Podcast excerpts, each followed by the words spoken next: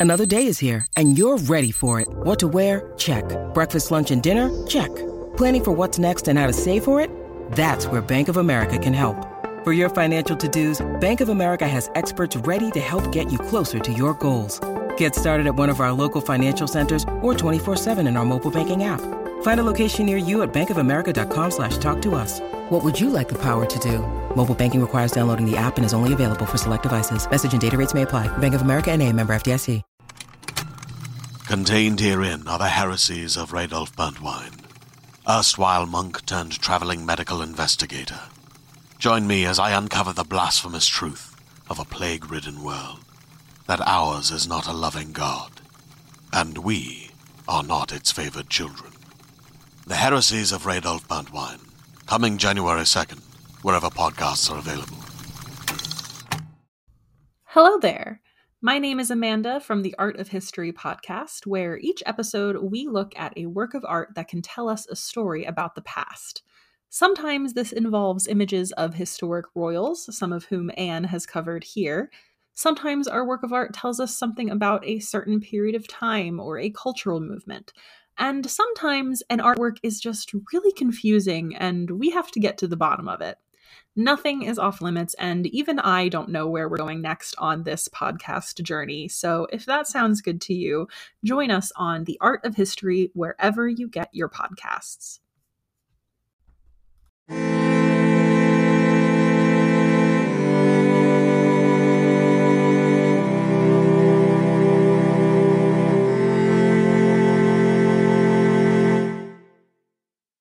Welcome to Vulgar History, a feminist women's history comedy podcast. My name is Ann Foster, and I'm joined today by Allison Epstein. Welcome, Allison. Hello, I'm so excited to be here today. So, um, regular listeners of this podcast will remember, um, Allison, you were on talking about your book, A Tip for the Hangman, when it came out. When was that? Like a year ago? Yeah, a year and a couple months. Yeah. And then also Patreon members will know Allison. She does the Vulgar Peace Theater um, episodes there as well. And Allison, you're here today because we're talking about a person named Catalina de Erauso and like the Venn diagram of like your interests and this story, like somehow is a portrait of Catalina de Erauso. I'm not sure how that happens. Venn diagrams don't usually do that, but the the overlap is entire. Entire, hundred, hundred percent. Anne has been researching this person for several weeks and periodically, once or twice a day, has been texting me saying, Oh my goodness, you need to know about this. You need to know about this. And so she has brought me on almost entirely to react because she knows I'm going to love this story. Yeah. Yeah. Well, it's the thing where it's just like after a certain point, I, where I'm just like, should I just send Allison like literally all my notes? Because every fact I'm just like, here's a quote, here's a fact. I'm just like, Allison needs to be here. This is so your shit. I can't. I'm yeah. so excited.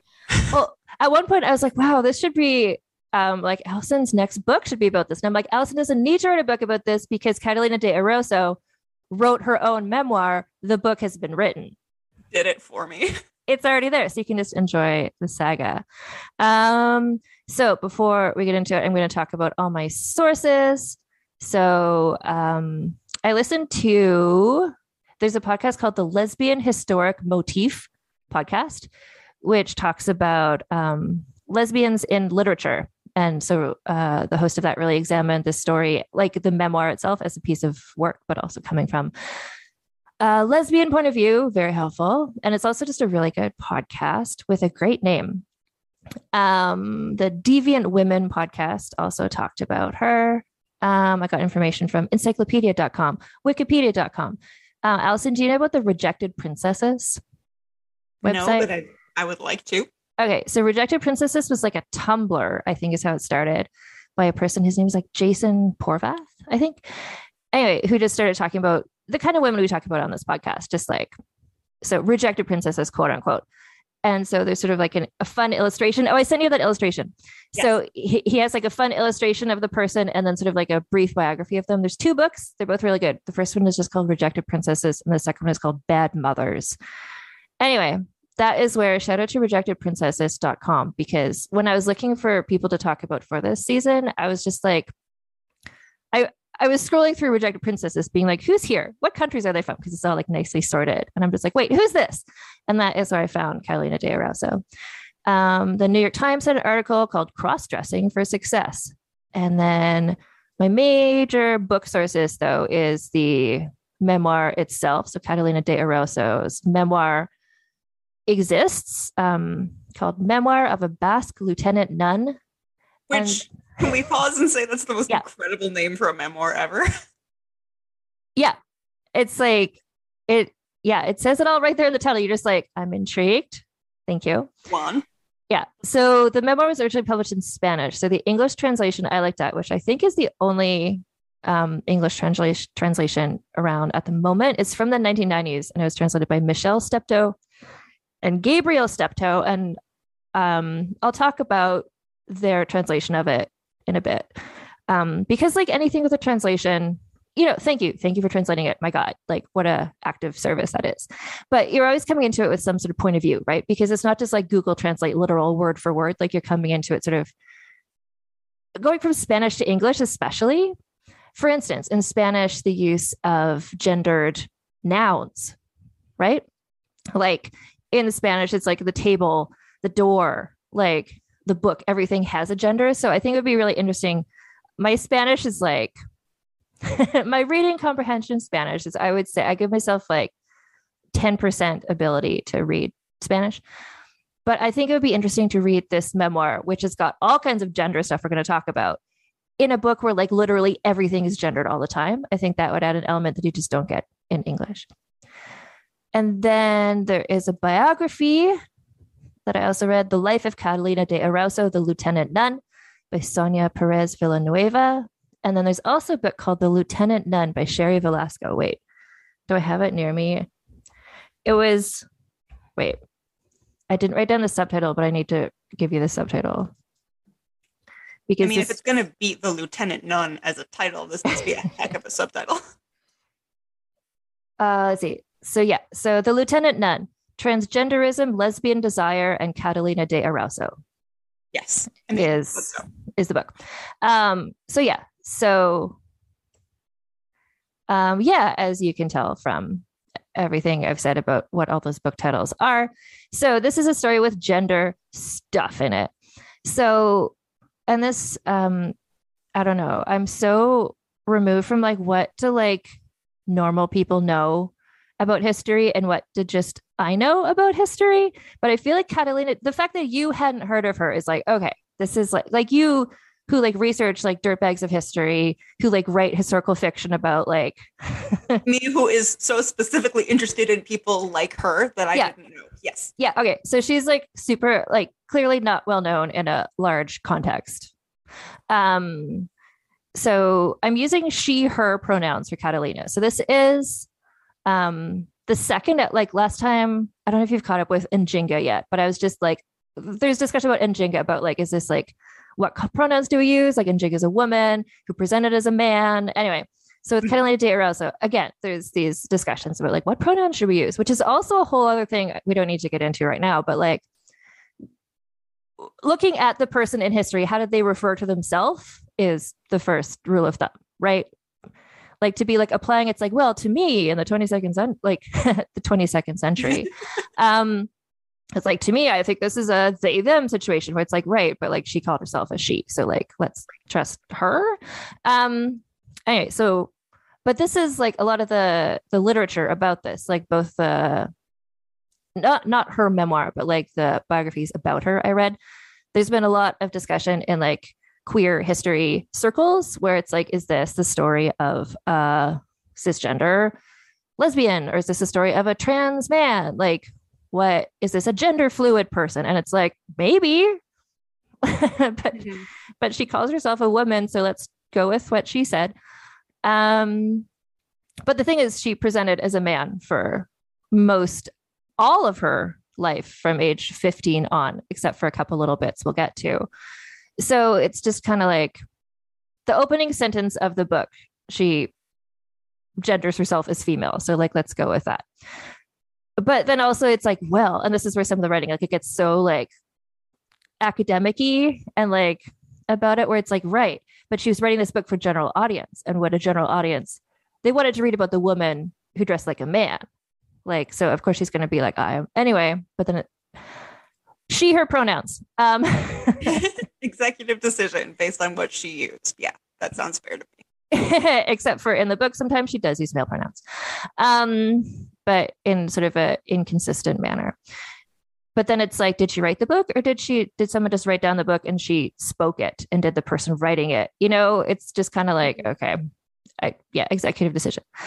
Um but then also um yeah i don't want the whole queer aspect of it to be like is super that is an interesting part of the story but also Katerina Catalina de Erauso was like such a messy person who lived for drama chaos personified where it's like a lot of the literature is just like what what was the sexuality of this person? It's like that's worth discussing but like that's maybe item like four on a list of 500 things i want to talk about for this yeah. person. No There's exactly. so exactly it's uh, to me it's the equivalent of being like okay so here's fred again it's like but what was she like as a mother breastfeeding where it's like uh, i'm sure she did that but like what about when she put killed all those people, you know? Anyway. Yeah, like for me, I enjoy reading about historical queer people just because they're so hard to find. So many historical records can just kind of like brush off that with the classic, you know, they were just very close friends who yeah. Their whole lives together. And so it's nice to have a historical figure that, you know, this is a queer person who we are talking about. But I also want to read about messy queer people who did ridiculous things. And I want to know about the ridiculous things more than anything. Exactly. So that was just a perfect segue for the podcast. I think I played the ad for them a couple weeks ago. Um, the historically very good friends podcast, which is the best title. Yeah. I love that. exactly. Exactly. Because that, that's such a thing that you come across. Yeah. It's like, well, I guess they're just very good friends, and it's like maybe they were, and maybe they also were in love with each other. Um, anyway, but sorry, I just want to also just say because um, I use this term in the Nzinga episode as well. Just like queer history seems to be to me a straight woman um, the term that like academic scholars, podcasters, people. Like this is just the term we're using for stuff in the past that's like not um people and events that was like, well, this is clearly not like a cisgender straight person. Who were they? We don't know. So let's just see. It's like an umbrella term, right? Instead of just being like, because you don't know like the cultural what term would they have used it isn't it something like wasn't like homosexuality was just invented like as a term in like the 19th century or something like yeah it gender identity and sexual orientation as we know it now is like really really recent like past 150 200 years like to be upfront most of my knowledge of this is i was researching like elizabethan queer history that's where my my area is and it's all very hand wavy. No one really talks about like, oh, this is a gay person. It's just these are things that you did and feelings that you had, but no one really crystallizes down to an orientation until like the 1850s, 1860s, and your classic Victorian need to categorize things. So yeah. Yeah, so exactly. And so there's like lots of cultural contexts where, like with Nzinga, for instance, where it's just like, yeah, she had these like third gender mystics who like followed her around or it's like and she like people who like she it's like well to be powerful i need to go by the word king so i'll just call mm-hmm. myself king but it's like but does that mean she was trans or whatever it's like i don't know but it's like in that cultural context that wasn't the question so to apply sort of our lens to be like this person was this so in the absence of a specific label that the person would have given themselves i'm just gonna for from this podcast um spoiler the next like two people i'm to be talking about we're just going with queer as like a catch-all term to just be like person in oldie times who like clearly was not living what we would consider now to be a cisgender heterosexual life but like what flavor we don't know. Like just it's a yeah hard to what, hard to define past events using current terms so exactly but yeah, but also like I am really also super interested. And I've been listening to so like the historically really good friends podcast. There's one called um, History is Gay. Um, and anyway, so just like learning for me. Oh, there's the Bad Gays podcast. Recommend that for you. My favorite um, kind of gays. exactly. So it's like this history is important and it, and it should be discussed. And I don't want the fact that like I there's not a specific label to apply to a person to stop anyone from studying it, because yeah, like you said, like this, these are interesting. These are interesting people because of the queer elements, but also In addition to for like 5,000 other reasons that we're going to get into. Um, okay. So we're going to begin this story the way that she begins her autobiography, which is I, Doña Catalina de Erauso, was born in the town of San Sebastian in Guipuzcoa province in the year 1585. And I'm going to stop her right there because she maybe was born in 1592. So this really illustrates the story itself has a lot of place names and a lot of people names and a lot of dates, but also a lot of just like inconsistencies. So it's it's really just kind of like vibes. It's about vibes with her. It's kind of like I was the biography, I think she lists like this person. It's like I met the governor and it was this person. And a lot of that is like verifiable and it's like true. And I think she, put that in. So people is sort of like fact checking herself. Um, but there's also a lot of stuff that is like, did that happen like that? Okay. But that's the issue with any person writing their autobiography. You know, it's like, really, did you remember exactly what everyone said in that room? And then she sighed despondently. Like, really? Is that, you know? but you don't remember the despondent sigh you gave 15 years ago? Yeah. Okay. Okay. Yeah. um, yeah. So right away, it's like, what is truth? Starting off light with this one. yeah, exactly. But again, so and then so reading because there's like one source document and everyone's just all talking about this one biography. It's kind of like, can we trust what she says about herself? And it's like, well, we can trust what she says about herself as much as we trust what like anyone said about anyone in anything. Right. It's like I trust her about herself as much as I trust like whoever was writing what about like Queen Elizabeth the First. Like everyone has an agenda. And for her, we're gonna score, you know, a thousand hours from now. But like in terms of scandal, it's like we know she did a lot of stuff. And then some of the stuff where it's like, did she do that? It's like, I don't know, but she wrote in a book and she wanted people to think she did, which also speaks to her character. Right. And I know on past episodes of this podcast, you've heard potential things that are maybe not true and always decided to believe the most scandalous thing, which is also how I approach history. Yeah. Which, if it's out there, I want to believe it because it's bananas. Yeah. So, Exactly. So I'm just gonna have like a side note, um, because I don't know about you, but I did not until a couple weeks ago know much about the Basque people. So a little sojourn. So because she was a Basque woman, um, but also Spanish. So even in her identity, it's like which is more. So the Basque country is an autonomous community in northern Spain and southern France near the Pyrenees. The Basques have a unique culture, language, and many traditions that differ greatly from their Spanish and French neighbors. And they are, in fact, one of the oldest ethnic groups in Europe. And this is because of where they're located, kind of surrounded by mountains. No one really wanted to bother going there to like attack them or like take them over. So they just kind of like developed on their own. They survived invasions from the Romans, the Visigoths, um, the French, the Spanish. In 1516, the Basques on the Spanish side of the Pyrenees agreed to be part of Spain as long as they could partially govern themselves. And that's where she is from. Their language, the Basque language, also called Euskera, is one of the oldest languages that is still spoken today because there are, of course, still Basque people today. Basque is not related to any other Latin language and is completely unique.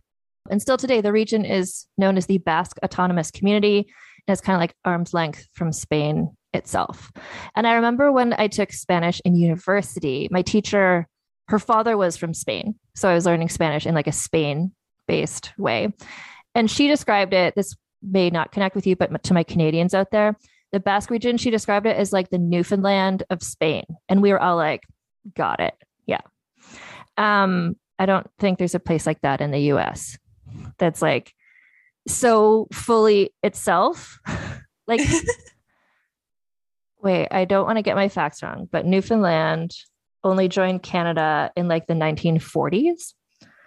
Like what they doing before that? I mean, to see. But anyway, Newfoundland was like they're their own thing. They have their very distinct culture and they see themselves very separately. Anyway, so the Basques. This is important, Allison, because she's going to run into some Basque people in her adventures, not in Spain. And every time they're just like, oh my God, you're a Basque person. And they're just like Basques united. And they like always support each other. So that part of her personality is really key. Um, yeah, they're always really excited to see each other. It's like, oh my God, you're Basque too. It's yeah. so um, let me see. So her biography as well.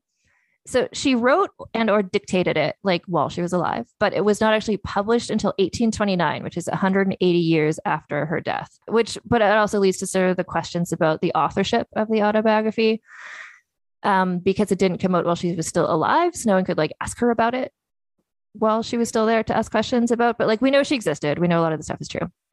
Uh, the memoir itself, I was asking you about this. I was like, you took an English degree. You know about the picaresque novel.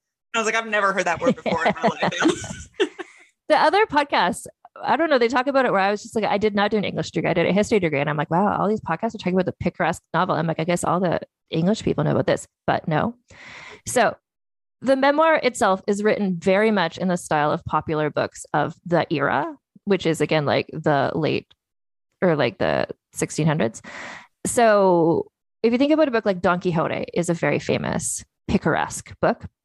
So in Spain, these are books where it's kind of like about a person who's like not a noble person, someone who's kind of like on the uh, outskirts of society in some way and having adventures. And every chapter it's like, and then I met this person and this happened. And the next chapter is like, and then I met this person and this thing happened. So it's kind of like a innocence abroad sort of thing, just like a person who's like a very like um not an extremely well educated person, but like an interesting person having adventures. So her book it very much ties into the picaresque tradition, which is where people are like, it was all made up, where it's like, no, because a lot of this stuff did happen and there's facts. But it also is in some ways similar to there was adventure novels, like people or memoirs of Spanish people who went to the New World and wrote about their adventures. So it's also in that style a little bit because spoiler, she goes to the New World. Um, and then it's also at this time another third kind of popular book was like memoirs written by nuns. And so it also is in that tradition. So the book itself is just kind of like what genre is the book? You know, it's like everything All about her them. yeah, exactly. Everything about her life is like it's never just one thing. So, had this come out, it would have been a sensation because it was really leaning into the popular tropes of the time. So, with all of that place setting, Catalina de Erauso was born to parents. Her father was Miguel de Erauso, the first of numerous Miguels in this story. Um, and her mother was Maria Perez de Arce Gallarega, both of whom have been born and lived in San Sebastian, which is a city in Basque country. So it's on the Bay of Biscay, which I mentioned just because there's a lot of ship based things that happen. So it's like a port area. It's not landlocked. It's so ships were happening there. Miguel was a captain and military commander of the Basque province under the orders of the Spanish king. So as much as possible, I tried to like connect this to other people who've done the podcast. So we can be like, I was like, oh, who's the Spanish king? Is it one who we know? Um, at this point, the Spanish king was Felipe III, who was the son of the one you know, Philip II, who is the one married to Mary Tudor and who fought against Elizabeth with the Armada, etc. Armada Philip. Yes. Yeah. So it's like Armada Philip's son, also called Philip. Um, all descendants of Inez de Castro. So timeline wise, so she was born in either 1585 or 1592. So she says in her memoir she's born in 1585, but then like her baptismal certificate exists and it says 1592, but like maybe she was baptized when she was older. I don't know. But just know in the same ra- date range, both Njinga and Frances Howard were both born at the same time. So just imagine the world of that time. Like Njinga, Frances Howard, and Catalina de Erauso just all living, you know, breathing the same oxygen. There's so much, so much tits out energy in the air right now. I know, I know, I know. I don't know if you look like astrologically, like the horoscopes of that time, where it's just like, ooh, like something's happening. In the Born under the planet of tits out. yeah, very much so. So it's that same era.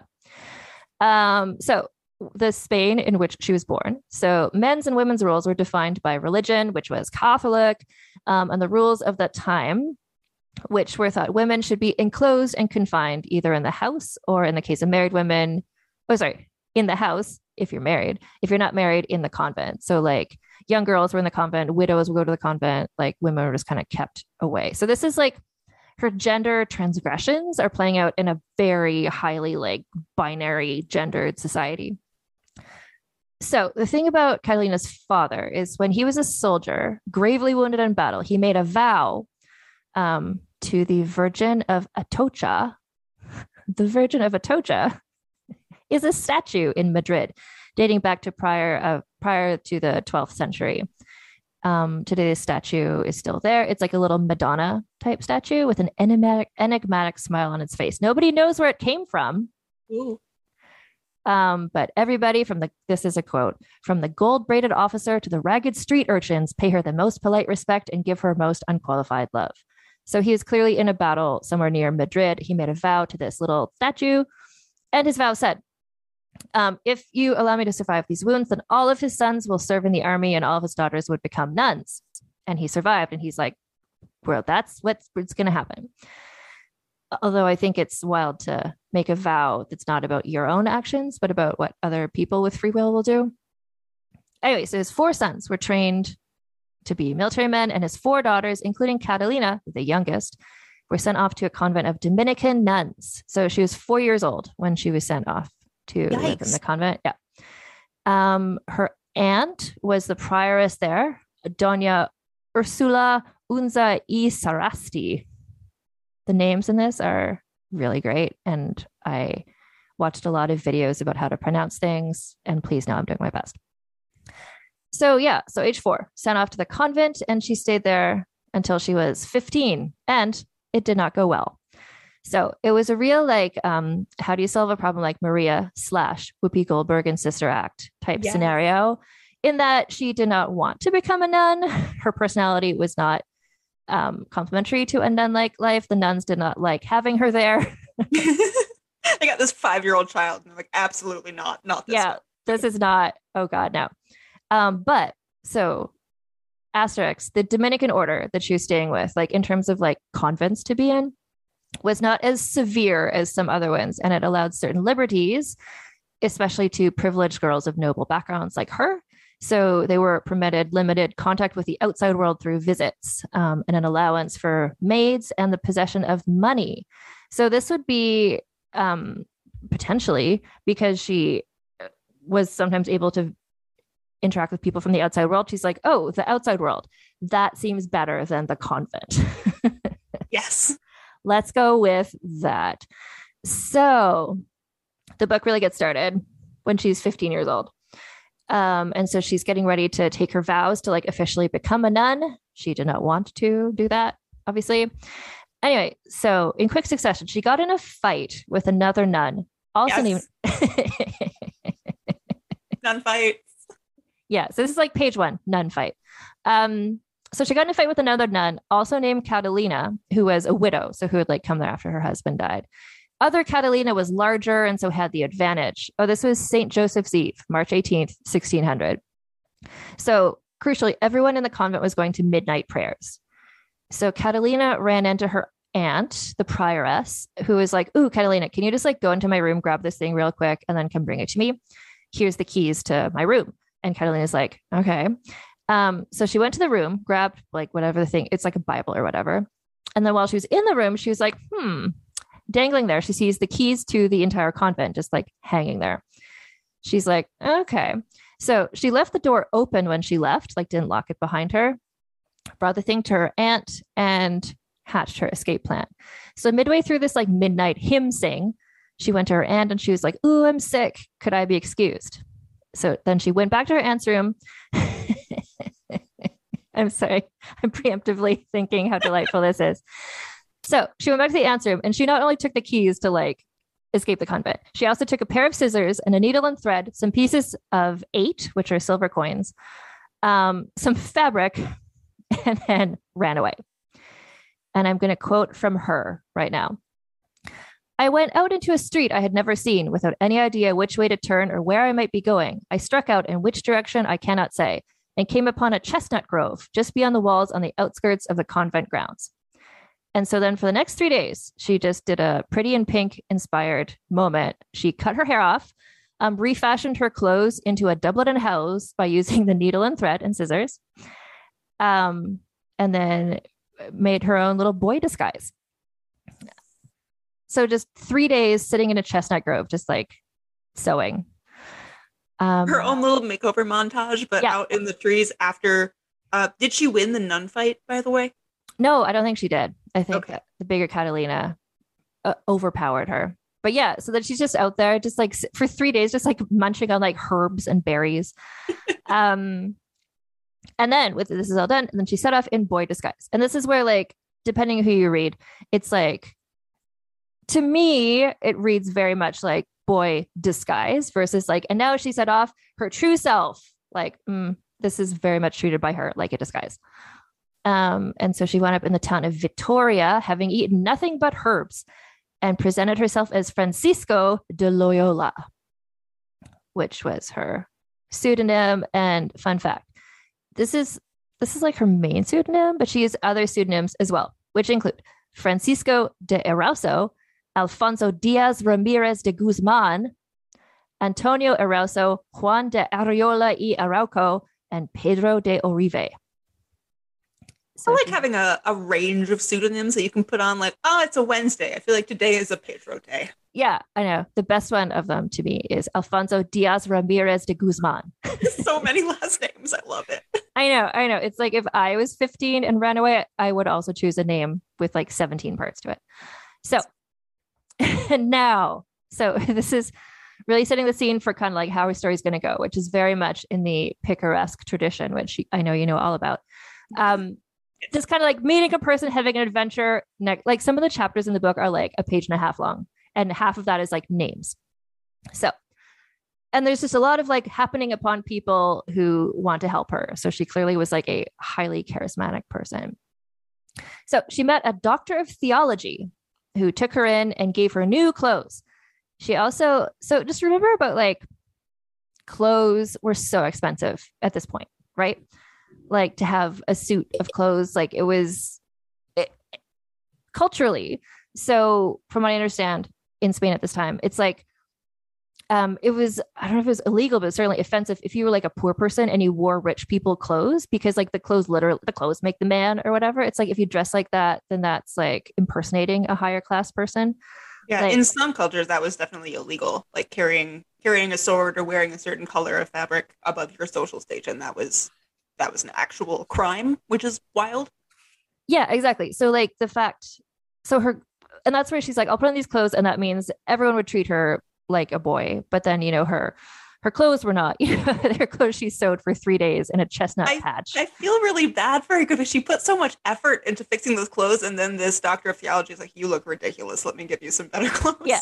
So he gave her some new clothes. Um, so the doctor of theology. Now, was married to one of Catalina's other aunts. There's the family. This is like, I would not at all challenge anyone to make a drinking game of every time Catalina runs into a relative, but if you did, Godspeed. Um, so, one of the things that people criticize or question about her thing is like, how could she possibly run into so many relatives all the time? And it's like, well, it was a big family. Um, it was like a cat. I'm sure everyone was having 25 children and everyone's related to everyone. Anyway, so the doctor of theology was married to one of her other aunts. The aunt did not recognize her in disguise, but probably this is a thing too, where it's like, yeah, she was sent to the convent when she was four. Like a lot of people hadn't seen her since she was four, and now she's dressed like a boy. Even so, if she wasn't dressed like a boy, like if I haven't seen my aunts in 20 years, I probably don't know what they look like. No, exactly. Yeah, this is like so, side note, do you know what all the story of the return of Martin Guerre, the French story? That sounds so familiar, but I don't remember it. there is a musical. Um, probably why.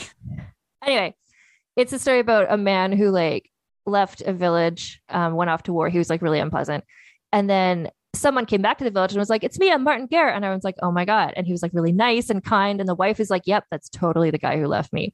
Um, and then eventually the real guy came back and he's like, um, it's a great story. Um, there is a movie about it starring Gerard Depardieu. Of course, there is. because it's a French historical story. Anyway, so I studied that story in university, and I remember just asking my professor, I was just like, "But why? How could anyone not know it was him? Like, it's why would everyone believe it? And she's like, well, like people didn't really, there wasn't mirrors, there wasn't photography. Like if you hadn't seen somebody in 10 years and they came back, it's like, hey, it's me to be like, okay, like, sure. Like, yeah, why not? Anyway, so she stayed with the doctor of theology and her aunt. Um, he taught her Latin. He was like, I want to teach you Latin. He was very passionate about it. And so she stayed there. How For, she got through 11 years in a nunnery without learning any Latin, but I imagine she probably wasn't paying super close attention. it's true. Yeah. She did learn sewing though. So That's true. Um, so she stayed there for three months um, until the doctor of theology laid hands on her. So I guess, I don't know, tried to get in a fight with her. Now, here's the thing I'm going to say Catalina de Erauso winds up in a lot of fights to the point where you're like, is someone this unlucky or are you somehow instigating all of these fights? So I'm not saying that was the situation here. You know, she was a young, a young ex novitiate disguised as a boy, and this was an adult man. Anyway, but this also shows like he, I guess, hit her or whatever, and she's just like, "That's it for me. I'm gone." And then she left. So, and of course, she stole some money before she left, Good for her. which will become her signature move as well. Um, so then she headed next to Valladolid by hiring a driver. So this is where the royal court of Spain was at the time, and she got a new job as a page to the king's secretary, a job that also gave her new clothes. She gets a lot of clothes.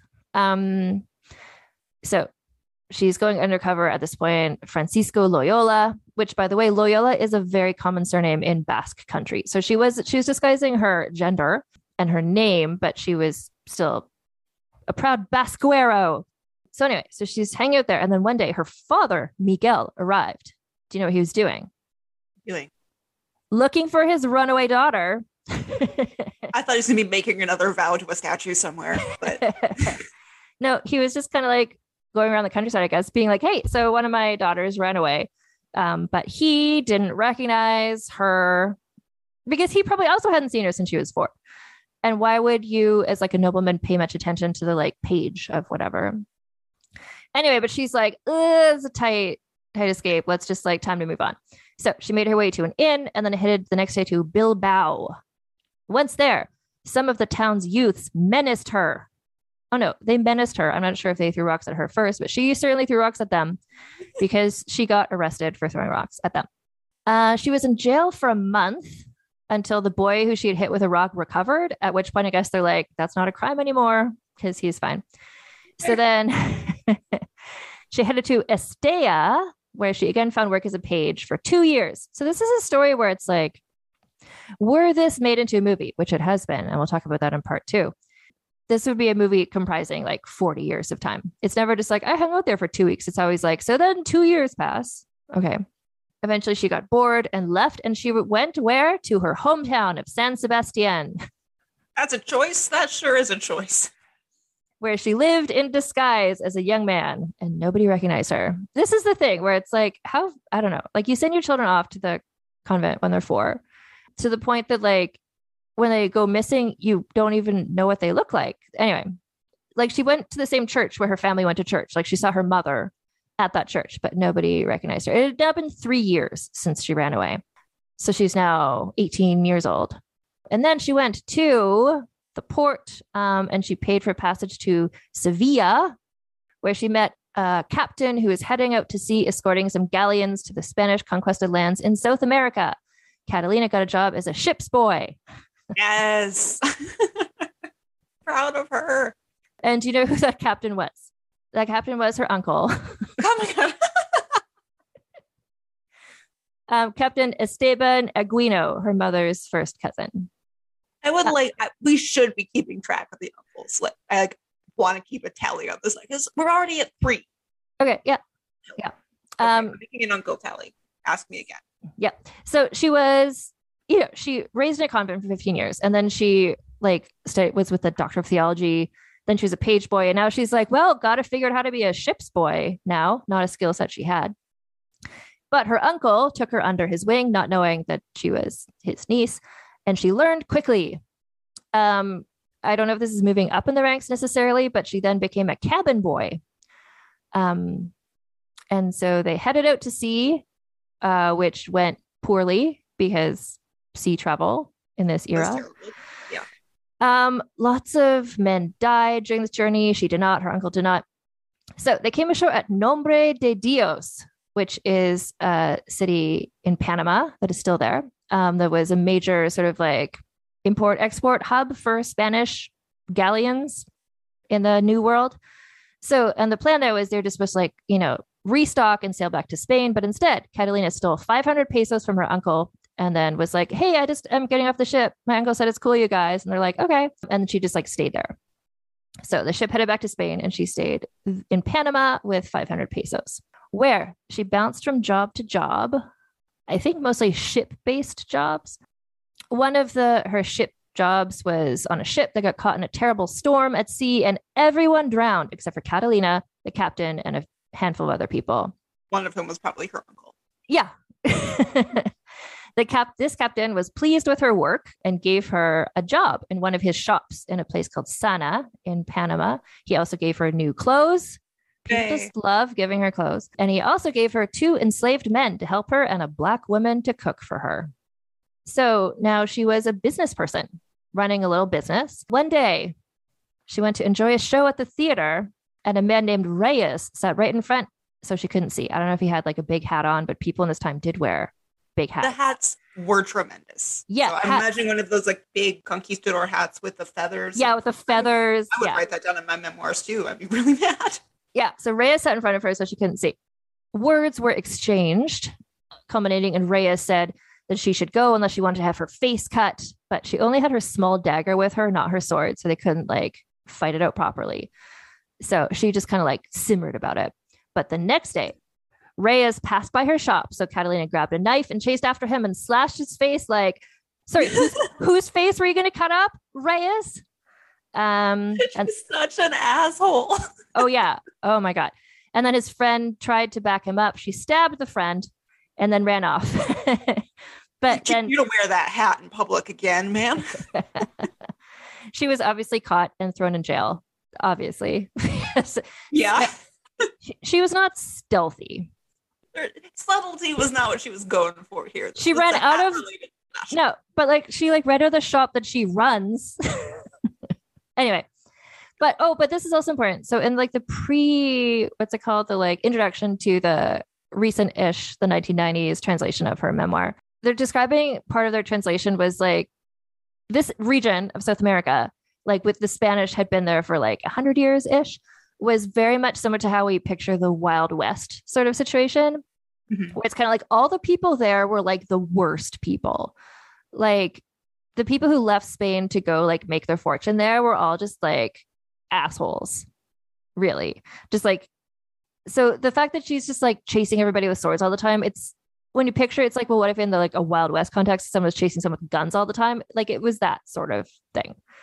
Like she was behaving this way but also everyone else was behaving this way like this is just She's like, finally, my colony full of assholes. This is where I belong. yeah very much. Which is why when later she like really starts to stand out you're like okay so in this context she's even too much for them. Like so bear that in mind. So she was in jail. Her boss heard about all this like the guy who gave her the shop the captain or whoever and he was able to arrange her to be freed but the condition of her being freed was that she had to marry a woman named Beatrice de cardenas who is the aunt of reyes's wife does it count if it's someone else's aunt? I don't know. Probably not. so the aunt of Reyes's wife. So I don't know if it's kind of like a thing of like, you know, we'll make a peaceful marriage based alliance. But more importantly, Beatrice was also the mistress of Catalina's boss. So What? okay. my notes here say just like what is happening. What?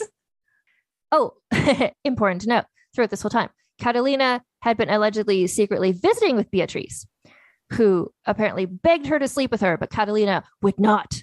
So Catalina was like, "Uh, I'd prefer not to marry her. So the boss is like, I respect your decision. not to want to marry my mistress. so the boss was like, okay, but it's probably best if you like get out of this town. So what if you like run my shop in Trujillo instead? And she's like, okay. So there's a Trujillo in Peru, but there's also a Trujillo in other places. But I think it's the one in Peru because she spends a lot of, yeah, yeah, because later she's in Lima. Also, I just want to shout out to any listeners listening to this in Peru. When I look at my analytics of like who is listening and where, Peru consistently shows up. So, like, I was excited to have a Peru based story. now, this is Murder Corner, part one. She headed to Trujillo to work in this new shop, but two months later, do you know who showed up? I, I think I do, but tell me. the friends of Reyes. he had a big gang. I picture him sort of like Biff in Back to the Future. That he just has these, there's just like goons, and the, the goons are just like, "How dare you, our big hat wearing boss can sit wherever he I'm wants." imagining this as like a West Side Story street gang, but instead of snapping, it's just large hats. Yes, yes. Wait, this is like Peaky Blinder. It is. I wonder if they have razors in the giant hats. yes, yes, yes. A big hat based fight. And like at the end of season one of Peaky Blinders, I was so delighted. There's a part where like they all had their like newsboy hats on, and there's another gang. The gang all had like bowler hats on. I was just like, yes, I will bring up the hats. hat based gangs. Anyway, so Reyes's friends came. There was obviously a fight. Catalina stabbed one of the men, and then the sheriff came by and arrested her again. Even the fact that it's called a sheriff is really like Wild West vibes.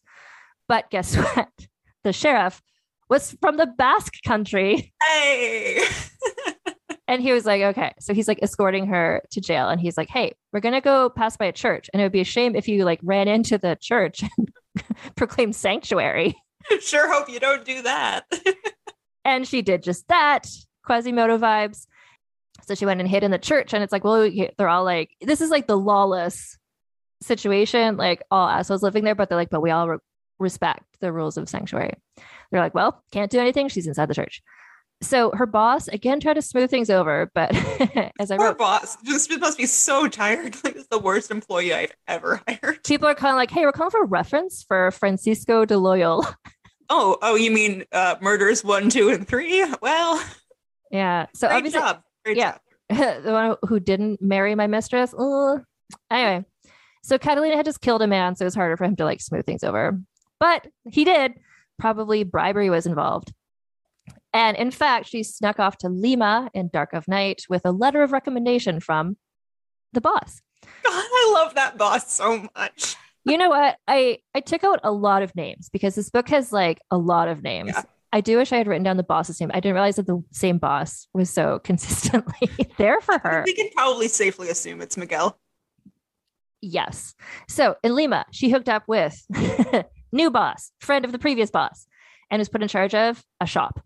But after nine months, the new boss was like, maybe you should leave. And the reason was this. She had been living, I guess, in the same house as new boss and his wife and his wife's young sisters. And Catalina had become, I'm going to use some quotes here because, and this is also, okay, no, I'll just read this ahead and then we're going to have a record scratch moment to be like, what was the translators and what was actually in the memoir? Okay.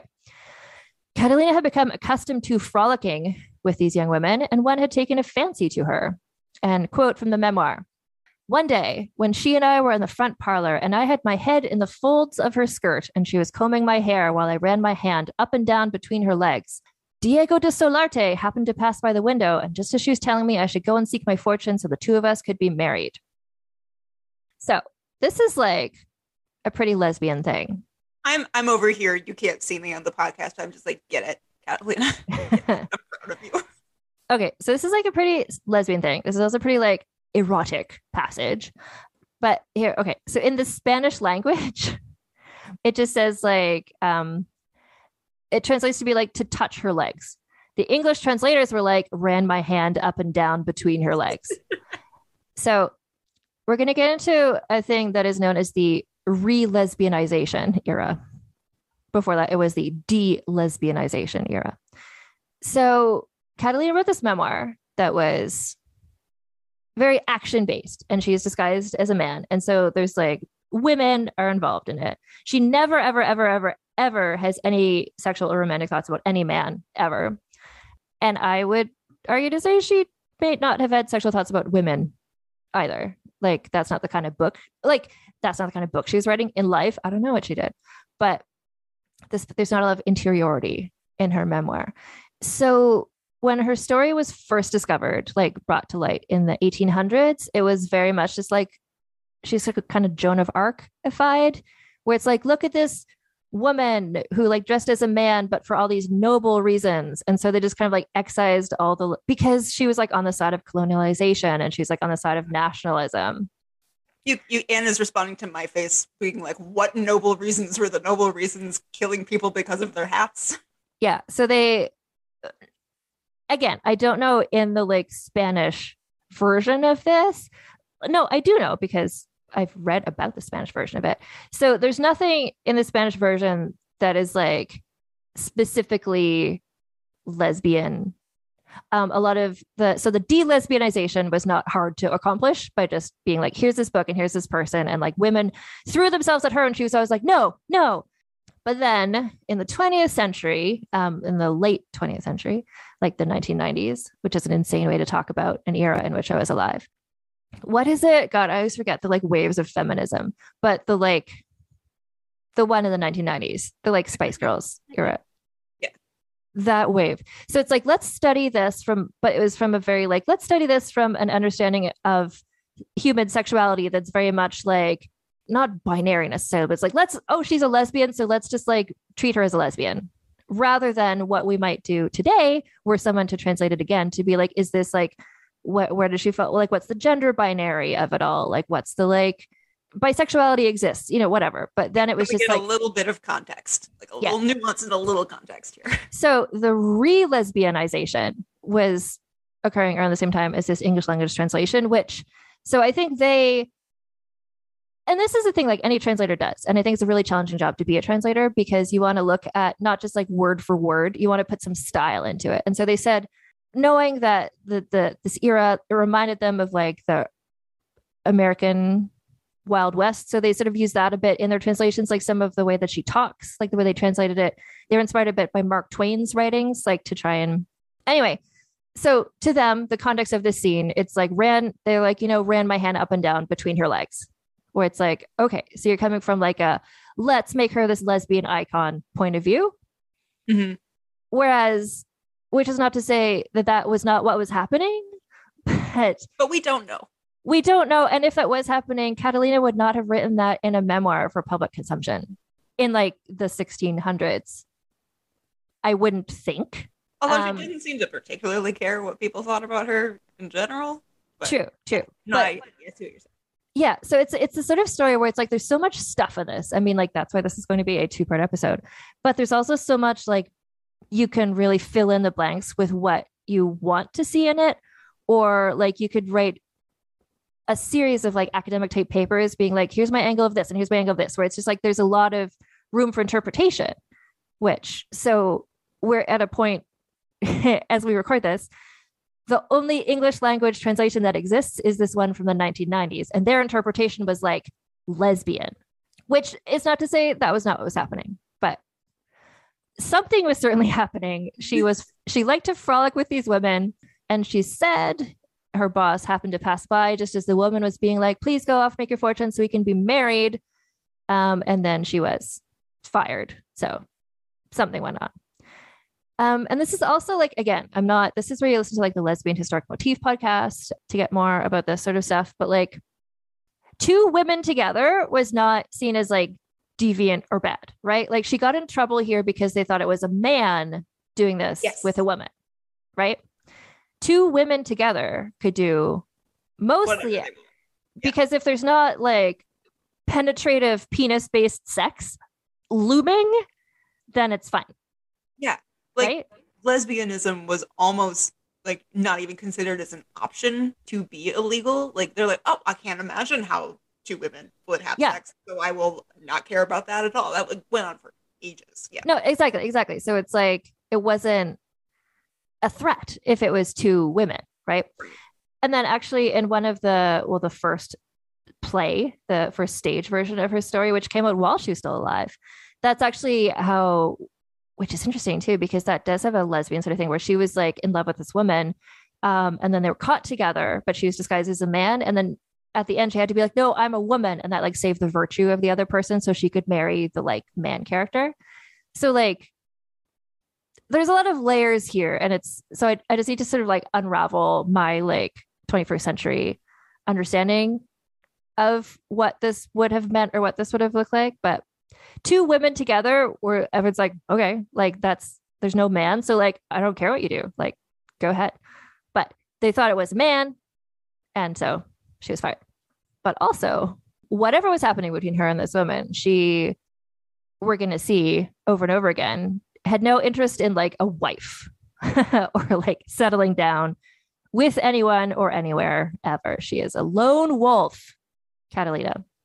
So at this time, the Spanish army was kind of like constantly recruiting people to go fight the indigenous people because there's just always just this country full of just like Spanish assholes and who would get up to no good. And every now and then it's like, let's just like round them up and like send them off on like a little army project to just like give them something to do so they'll stop like brawling all the time. You know what will stop our law and order problem? Colonialism.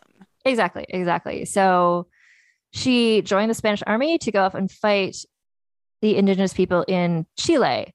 And now I did try to find the names of the groups because she gets um she fights several different indigenous groups during this story, but like her memoir lists a lot of city names that don't exist anymore and that I can't find out where they were in the first place. So I'm just similar to how I'm using like queer, like we're just going to say like indigenous people. And I'm sorry, I don't know the specific tribes. Oh, yeah. While we're taking a pause, what did she look like? So, a travel writer who met her when she was in her 30s described her as she is tall and well built for a woman, although for her, she does not look unlike a man. She does, okay. okay. Okay.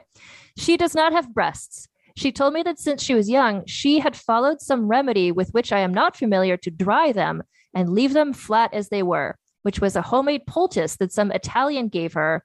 When she used it, she experienced great pain, but after that, without pain or any other treatment, it worked. Now, I have so many questions. I do as well. And my first question was Is this a thing? What? Yeah, that was also my question. And so I do have my friend who is a gynecologist who I refer to with some of the weird stuff that comes up with these. I was gonna almost write her, and I was just like, no, no. If there was a poultice that could shrink breasts, like the trans community would have. We would be using that now. That would be available. That would people would even if it was like oh this like Italian poultice like someone would have found that by now yeah. right you, yeah. I, I mean, what is she talking about? What is she talking about? And if there was a poultice that would like shrink or like make your breasts not grow, that same poultice could be used. I don't know now is an alternative to like plastic surgery instead of liposuction, whatever. It's like apply this poultice and it'll like shrink. It, like, is it like a hormone thing or like, I don't know. Or is she just wearing a binder and pretending? I don't know. Or is she just like a very flat chested person? Also possible. Yeah, I will say she is sent to prison countless times, and there's never in the book she never is like, oh no, they're gonna like in Gwyneth Paltrow and Shakespeare in Love, they're like, oh no, they're gonna like find my like bubbies. That is never so. She doesn't write about her breasts in the memoir, but this writer was just like, I mean, yeah, I also would not write about my breasts in my memoir. No, I feel like it wouldn't come up. So. No. Well, also, well, the what's interesting about her memoir that it doesn't come up not just that specifically, but like she's never being like, she's never, never, never in the memoir is like, I was afraid I would be caught out. No, she's just like, I put on clothes, became a man, and here are my adventures. She's never like, will I be caught? It's not like a Disney's Mulan situation, like, oh no, like, how am I going to bathe? Like, she's just like, she's fine. Do what I want. Not concerned. My theory is just she was physiological. She might have, you know what? Maybe she like did get a poultice and she did apply it, but she just was like a small chested woman. And she's like, this poultice made my breast not grow. It's like, or genetics. I don't know. Who's to say?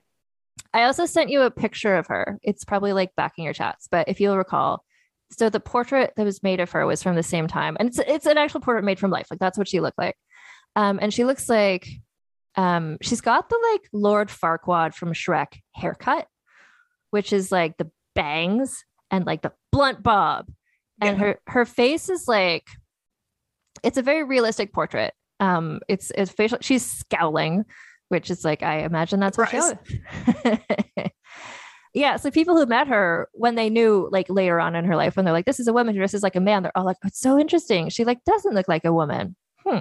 Like, yeah, that's how she got away with it because she looks like a man. That's the point of what she was doing. I forget if this was in the de-lesbianization era or the re-lesbianization era, but some I read something in one of these things about some men were like, well, women would not have wanted to to sleep with her. Like, look at her, like she's not attractive, and it's like, sirs, like she's not attractive. Your own portraits.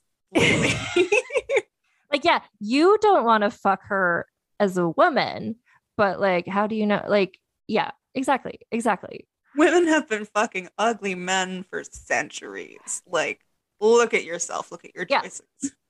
Exactly. Exactly. So it's like what they were saying is like, I don't want to fuck her. So therefore, no one ever would is a pretty standard thing that people still say a lot today. So she's in the army. The army lands in Concepcion, where they were they disembarked and they were greeted by the secretary to the governor. Who do you want to guess who was the secretary to the governor? I have two guesses, and Okay. one is her old amazing boss who is getting what's coming to him, and the second guess is one of her uncles. Would you accept one of her brothers? I would accept that. That counts. Can you guess her brother's name? Is it Miguel? Yes. Yes. So, so it is Captain Miguel de Erauso, her older brother, who now they, this isn't just like, I haven't seen her since she was four. Like they had never met. Well, okay. He left San Sebastian to go be a soldier when she was two. So he's like her, her much older brother. Um, when he met Catalina, she said where she was from, true, and who her parents were, false. And he threw his arms around her and he was like, oh my God, another Basquero. love- like, more than you know, bud. so he's just like, great. Like, I'm so excited to have another Basque person here. We can talk about like the Basque country, that language that only we speak, you know, all the things. Um, so he invited her to supper at his house. And then he helped her get a better job working for him because Basque looks out for Basque. Um, so the rest of the army marched out to go fight, but she stayed behind um, and worked for him as his page for three years. And he never suspected her identity. But the thing is, Miguel had a mistress who he liked to visit. I, I guess that's like he, I'm going to say he was married and then had a mistress because, like, why would he just like visit a mistress? Anyway, Catalina started visiting that same mistress for sexy reasons or other reasons. We don't know. Who's to say? Who's to say? But she started visiting the same mistress, and then the brother found out about it, got mad, whipped Catalina with his belt. She fought back um, because here's the thing: like she does never not fight back. Um, but then she went. but he was like the secretary to the governor. He's like really important. She's like the page. Um, so she was going to get in trouble for this. So she pulled her now classic hiding in the church. Yes. But I guess her brother was just like, oh, but you know what? This guy, he's Basque. Like, I can't go against my like Basque friend here. So the brother actually helped her not have to be um, arrested for this, but she was banished to Paicabi. This was, and I it's I don't think it's still a place, but there was a lot of places then that's like Spanish created and are now no longer places. Anyway, so she's banished to Paicabi, which was a settlement of indigenous people in Chile. And this is where I truly do not know what indigenous people these were because that is not a city anymore. So, to quote Catalina, so there I was in Paicabi for three years of misery, and after always having led the good life. I love I, I I'm sorry to interrupt you, but I love her writing voice where she's just like, so there I was, sitting there on the side of the road, having just almost murdered my brother. She's just she sounds like she's on TikTok, and I love it so much. You just imagine her turning on her phone in this tiny Chilean village, being like, okay, so story time. Here's what we're gonna do. I No. Exactly, exactly. It is like a really readable memoir for a piece of literature that is as old as it is. Well, I hope so because as soon as this recording's done, I'm gonna go get it. So Oh, yeah. Anyway, so she describes this as after having always led the good life. Now, I don't know if she means like after always having like been a good person because like I hope not. that is not true. But if she means like the good life, if she means like, you know, gambling and like having fun, sword fighting, she's just like, ugh, here I'm in Paicabi. Ugh, sucks here. But then because people are always conscripting Um, the governor arrived with an army, and Catalina joined up with them to fight against the indigenous people. Not sure what group. Catalina does not. Well, Catalina is just like the Indians. Well, sorry, the English language translation is always like the Indians. I'm not sure what Catalina say said, but probably the Spanish version of that. Okay, so during one battle, one of the indigenous people rode off with Catalina's flag. And so she rode after them and stole the flag back, stabbing and being stabbed a lot en route. Quote, badly wounded with three arrows in her and a gash from a lance in her left shoulder. She got back to, wait, she got back to like her side of the fight, but then she fell off her horse. Her brother came and helped. Wait, her brother's there now. Okay. Why not? Her brother came, helped her out, and she recuperated for the next nine months from these like fairly grievous injuries. At the end, her brother brought her the flag she had rescued, a present from the governor. And because of this bravery, she became a lieutenant in the army. I swear. What's the flag? What what was well, I, I was thinking the same thing. Like, what's the point of the flag? Why are we so excited about the flag? Why are they like, oh no, like this, the flag was stolen, and then she like almost died to get the flag back? Like, who the fuck cares about a flag? A lot of people did. Apparently, That's, a lot of people. This is the like lieutenant part of the lieutenant nun situation, right? You, we've got the nun, like she grew up in the convent. Now we've got this is where the lieutenant comes from. And yeah, so then she served as a lieutenant for five years, various battles. And you know what? We know that she's good with a sword. We know that she's like good with fighting. It's sort of like, I don't even know what I'm thinking of, but you know, where there's, I don't know, movies with armies and there's always one person who's like, mad dog, go out there, and get them. Or there's like animal from the Muppets.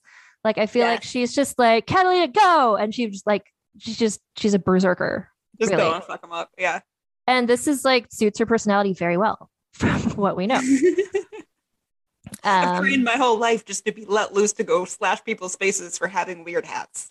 Exactly. good for her for finding her place in society. Yeah. Let's see. So during a battle, her captain fell, leaving her in command for six months. And then, and this is where you're just like, okay, we know everyone is shitty in this situation. Like it's like the shittiest people from Spain came over here.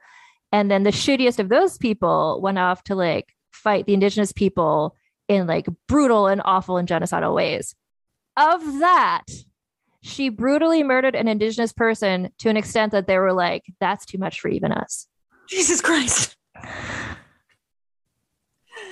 Oh boy. Yikes. Yeah. So she got put on half pay and didn't get a promotion she'd been expecting. Which is like the, the classic punishment for someone like that that tracks. But yeah. So Oof. then she um but she's still in the army. She and the army went, quote, on the rampage for six months, quote, slashing and burning indigenous croplands. Quote, but chance toyed with me, turning my every scrap of luck into disaster. I think we're going to pause for there. This is end of part one. Allison, I feel like everyone has a lot to think about. I know I have a lot to think about. That was a very good cliffhanger line of her memoir to end on because now I'm hungry to know what the disaster is. Yeah. Well, and she's always saying stuff where it's just like, you know, just when things like, why does bad luck always happen to me? It's like, you cause it. You're doing terrible, terrible things. A hundred percent of the time. This is your fault.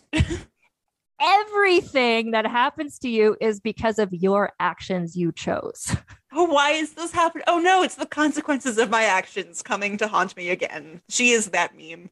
Yeah, absolutely. Ooh. Yeah. So yeah, and uh, it's so much. There's so much to take in it. And also a lot of this episode was like the necessary backstory of like what this all is. So anyway, so everyone can just like take a week, think about this. Just like if you want to read ahead, you can get a copy of Catalina's memoir. It's available as a book, it's an ebook, it's an audiobook. So I know we say in the episode, you like literally just heard us say this is going to be a two part episode, but we said that as we were recording, and then it turns out um, there was a lot more to talk about. So this is going to be a three part episode. So part two will be next Wednesday, part three will be the subsequent Wednesday, because there's just a lot to talk about and we can't skip any of the weird details. So thank you so much to Allison Epstein for joining me on this episode. You can keep up with Allison on social media at Rapscallison which is like rapscallion, but with an extra letter in it. I'll put all the links there as well if you want to follow Allison for the Dirtbags through the Ages newsletter. Um, And also, of course, Allison's book is A Tip for the Hangman, available wherever you get your cool books. And so you can follow this podcast. We're on Instagram at Vulgar History Pod, where my DMs are open. Uh, please send me your feedback, your thoughts, and if you have suggestions of people that you'd like to hear talked about on the podcast, especially if it's someone from a country that has not yet been represented on the show. I mean, I welcome all suggestions, obviously, but I really want to do as best as I can, as much as is possible, to really um, do episodes based on all the places where all of you are listening from. Shout out to everybody in Spain, Peru, Panama. You know, we hit a lot of a lot of places today. Bolivia, Chile. Um, and also if you go to vulgarhistory.com, there's a little contact button thing there, so you can also send me messages that way if you have suggestions. And you can buy Vulgar History merch at vulgarhistory.store. Use code TITSOUT for free US shipping or TITSOUT10 for 10% off. And if you use the links in the show notes or go to bookshop.org slash shop slash vulgar history, um, then when you buy your books from there, then a little money will go towards me and not to Amazon. And I guess that's everything. Oh no, I just want to clarify because I did say in the episode, I didn't have time to Google it at the time. Newfoundland joined um, or it became a Canadian province in 1949. And just for perspective, like Canada became a country, the Dominion of Canada, Canada in 1867. So Newfoundland very much doing its own thing for quite a while. Even though now part of Canada, like the Basque country in Spain, I think it's uh, still got such a distinct character from from the larger country. So until next week, keep your mask on and your tits out. Try not to stab anybody in the face, um, even if they're wearing a big hat in front of you in the theater. Okay, talk to you next week.